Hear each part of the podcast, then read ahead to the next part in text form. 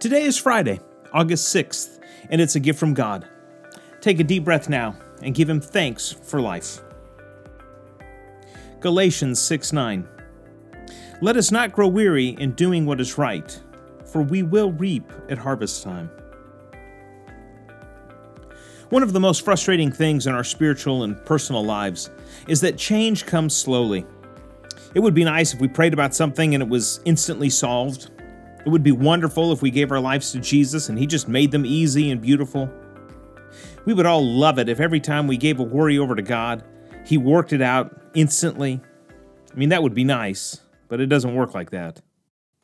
The Apostle Paul clues us in as to why that is here in Galatians 6. He writes, Do not be deceived.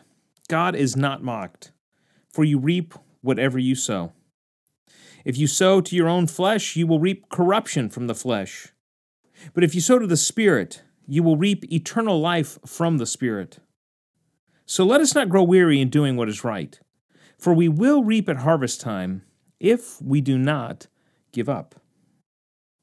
Paul likens our life of faith to the sowing and harvesting of a crop. I drive by several fields on my way to work every day, and I know that in the spring they'll till the ground and turn it over, and then they plant seeds in what looks like a very bare field.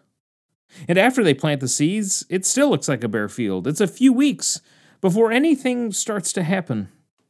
The field looks empty, just dirt, until the seeds start to sprout, and soon small rows of green lines cover the field.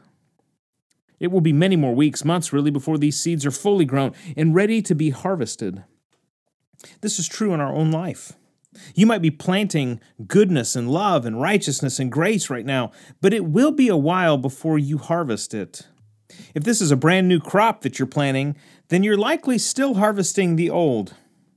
You harvest today what you planted yesterday. It actually may be weeks or months or even years before you get to harvest what you're planting right now. This is why Paul gives us the encouragement. He says, Don't give up. You will reap at harvest time if you don't give up. So keep sowing goodness, and it will catch up with you. You'll harvest it someday.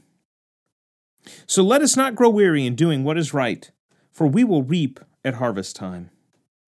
Let us not grow weary in doing what is right, for we will reap at harvest time.